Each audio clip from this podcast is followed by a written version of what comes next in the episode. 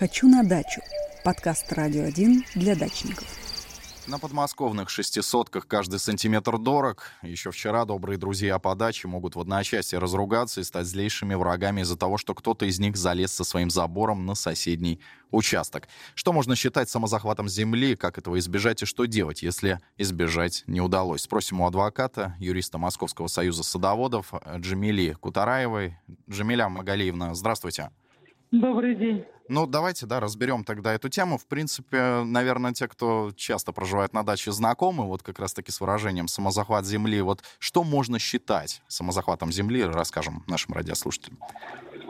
Ну, я полагаю, что самозахватом земли можно считать, когда изначально два собственника получили участки одинакового размера по 10 соток, а со временем у одного стало там 11 или 12, а у другого 8, то надо полагать, что видимо, имело место то событие, о котором мы как раз сейчас ведем речь.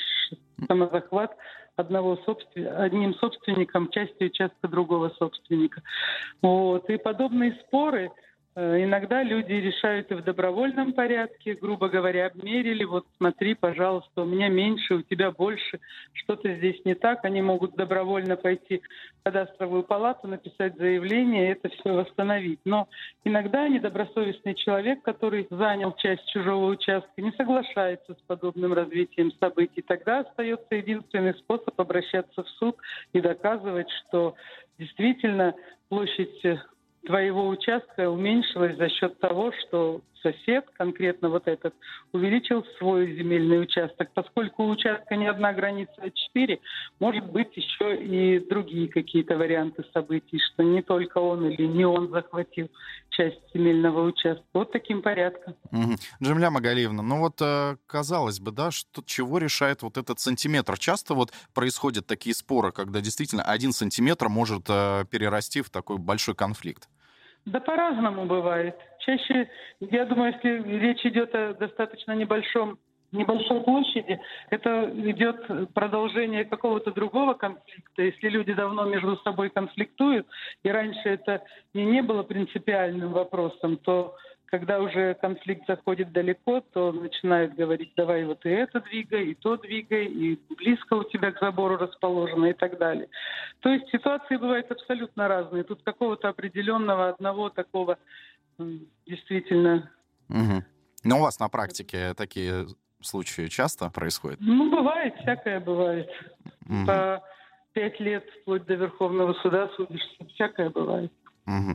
Но я правильно понимаю, чтобы вот узаконить этот самозахват э, земельного участка, это вот в кадастровую службу надо обращаться? Ну, естественно, границы земельных участков все закреплены в кадастровом паспорте земельного участка. И только этот документ э, говорит и подтверждает, что границы действительно вот именно в таком виде должны быть. Mm-hmm. А по факту часто они бывают абсолютно другими, там как самозахват, так и другие всякие варианты.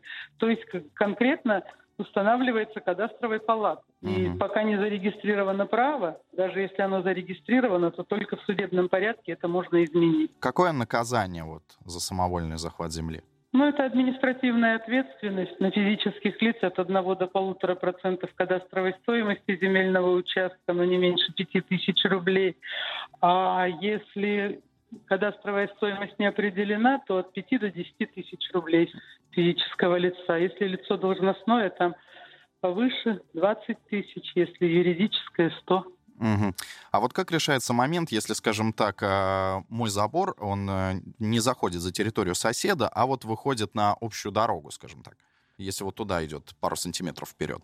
Понимаете, вот он может идти у вас как угодно до того момента, пока кого-то это не, угу. как говорится, озадачит. Ну, в принципе, если это дорога, полагаю, муниципальная какая-то земля, то, соответственно, могут, во-первых, прийти составить акт оштрафовать, могут вас, соответственно, попросить обратно вернуться. Я думаю, что оформить в кадастре паспорт на, на дорогу, на землю, которая выходит на дорогу, достаточно проблематично. Это, видимо, не, не оформленный какой-то самозахват будет, да? Угу. Но здесь получается тогда на свой страх и риск, если ты, скажем ну, так, да. за свои сантиметры залез. Хорошо. Ну, вообще дорога даже по по, не только по законам, как говорится, Российской Федерации, а захватывать дорогу это всегда считалось даже грехом одних из тяжких грехов. Поэтому я думаю, что это вообще совсем не вариант на дорогу вылазить. Угу.